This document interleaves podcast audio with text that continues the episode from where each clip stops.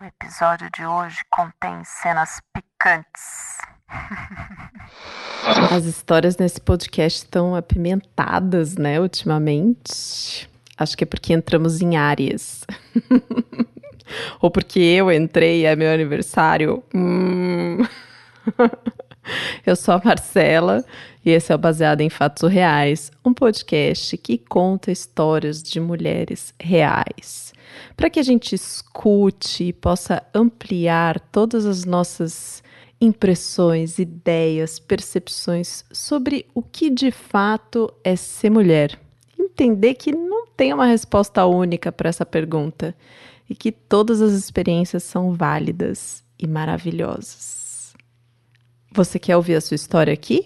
bfsurreais.gmail.com Ela vai ser contada em primeira pessoa, de maneira anônima e sem nenhum juízo de valor, julgamento, piada, nada. Tô aqui para contar a tua história do jeito que você mandar ela para mim. Não, mentira, não vou contar exatamente do jeito que você mandar, porque tem ali a interpretação, né? E é baseado em fatos reais. Então posso acrescentar uma pimentinha aqui, uma coisinha ali, mas não farei julgamentos da sua experiência, ok? E para esse podcast acontecer todas as semanas, meu muito obrigada a todos os apoiadores, essas pessoas maravilhosas que, como eu, acreditam muito no impacto dessas histórias na vida das mulheres por aí, as nossas heroínas. E se você quer fazer parte desse grupo, bfsurreais.com.br barra contribua. Você pode ir direto lá pingar no apoia.se barra bfsurreais. Agora sim, vamos para o caso surreal? baseado em fatos surreais. Histórias de mulheres como nós, compartilhadas com empatia, intimidade e leveza. Onde o assunto é a vida E o detalhe Surreal. Eu vou contar essa história para você até um pouco baixinho assim, porque eu tenho, eu tenho uma certa vergonha assim de falar aqui em casa e, e alguém de repente escutar, sabe? Porque ainda é um pouco tabu falar de masturbação, né? Ainda mais se a gente tá contando alguma coisa de quando a gente era criança, assim. Enfim, é minha intimidade. Prefiro falar mais baixo.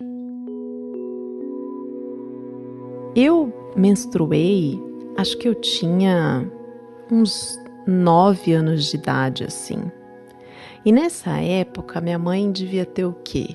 Uns 22.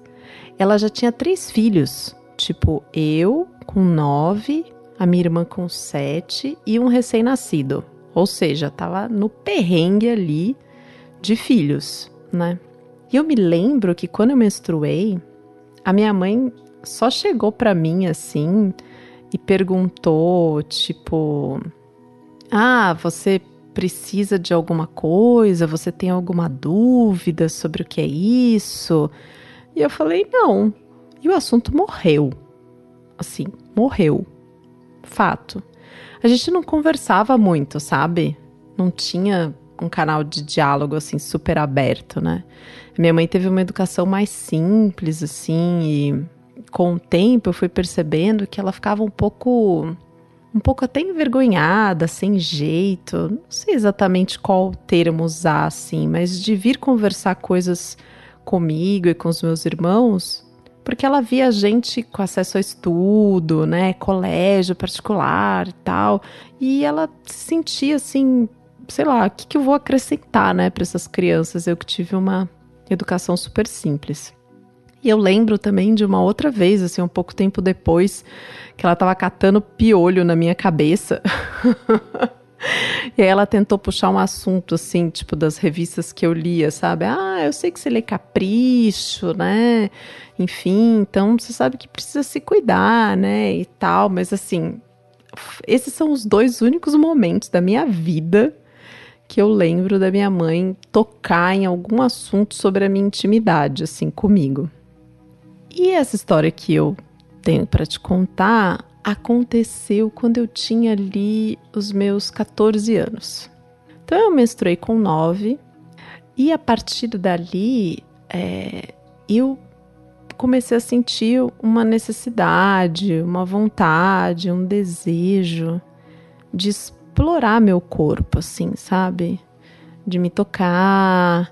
Eu percebia que quando eu tava tomando banho, ia me lavar e colocava água do chuveirinho ali, eu sentia alguma coisa diferente.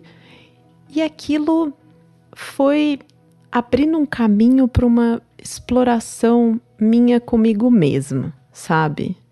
E eu engajei na masturbação.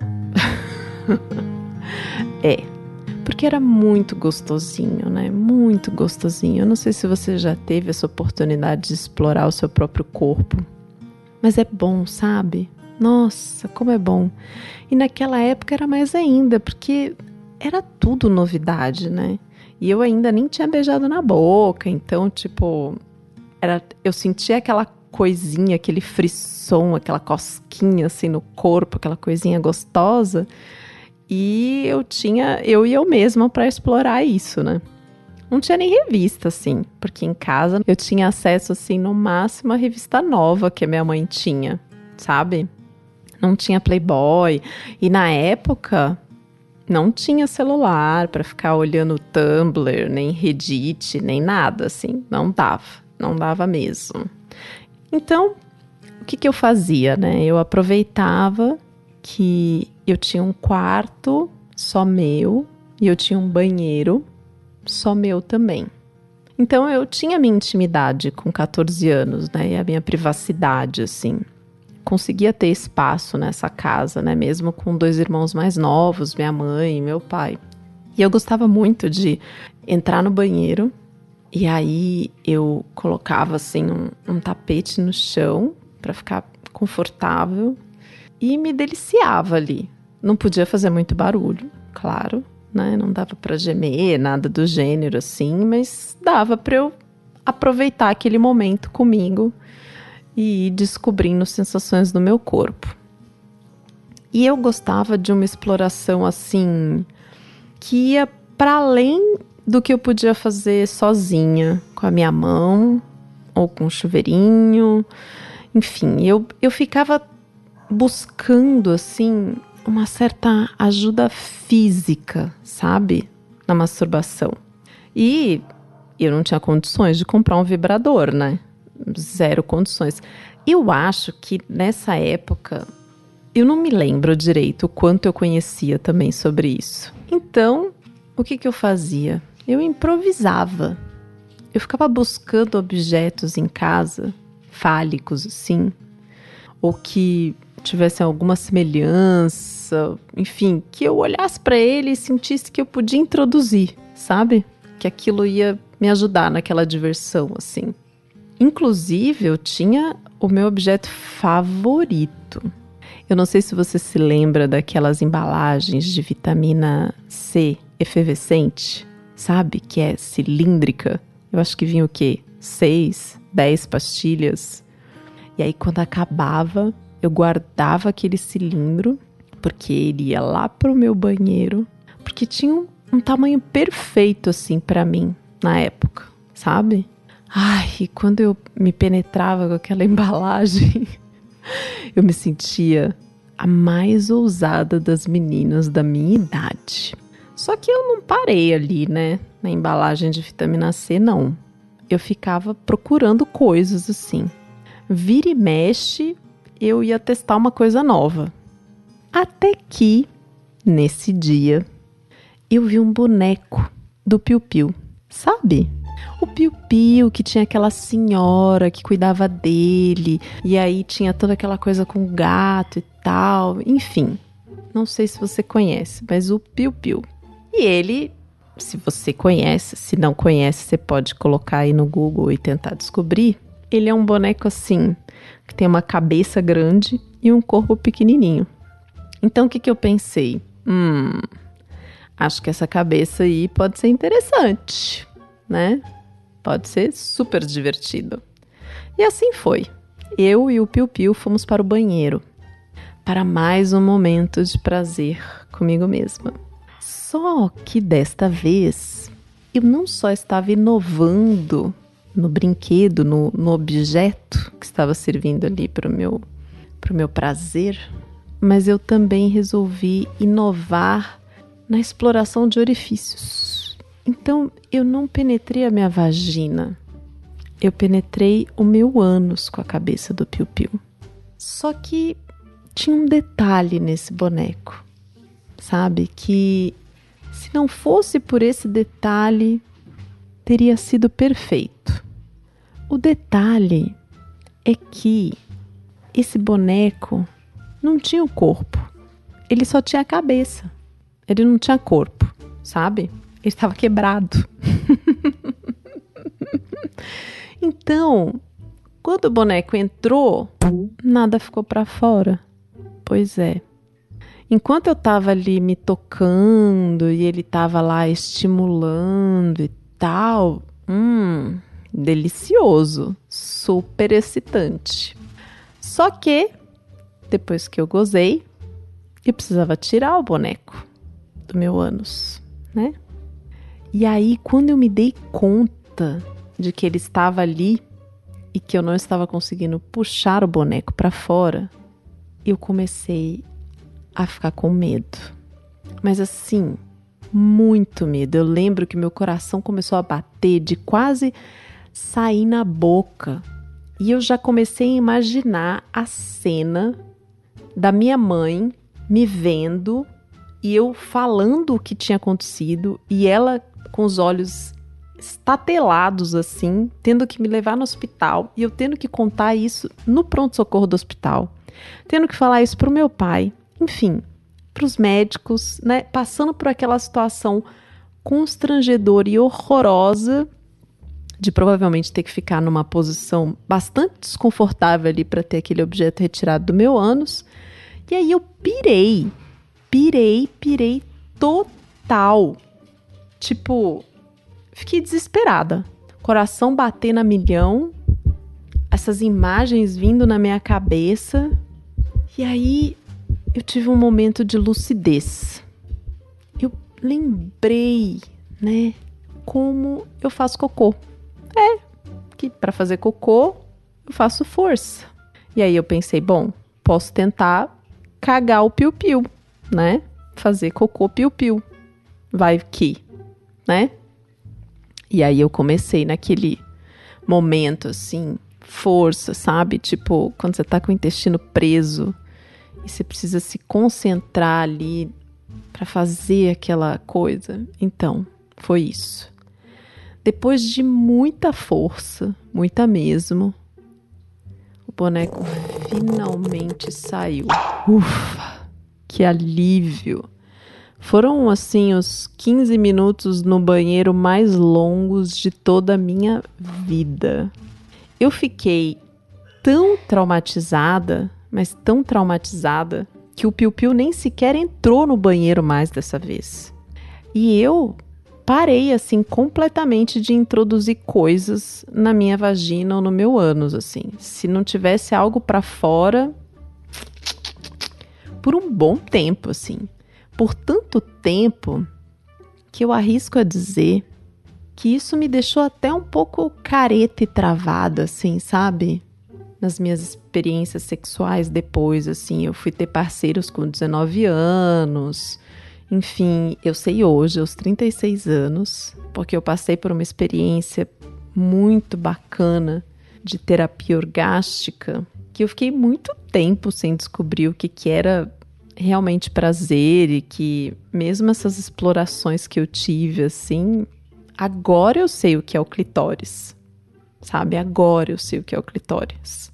Com 36 anos de idade. Pois o que eu queria te contar era isso, né? Nessa loucura adolescente ou exploração, vamos dizer assim, adolescente, em que eu levei o piu-piu pro banheiro e ele ficou entalado e eu ali desesperada para tirá-lo. Enfim, coisas que a gente faz, né?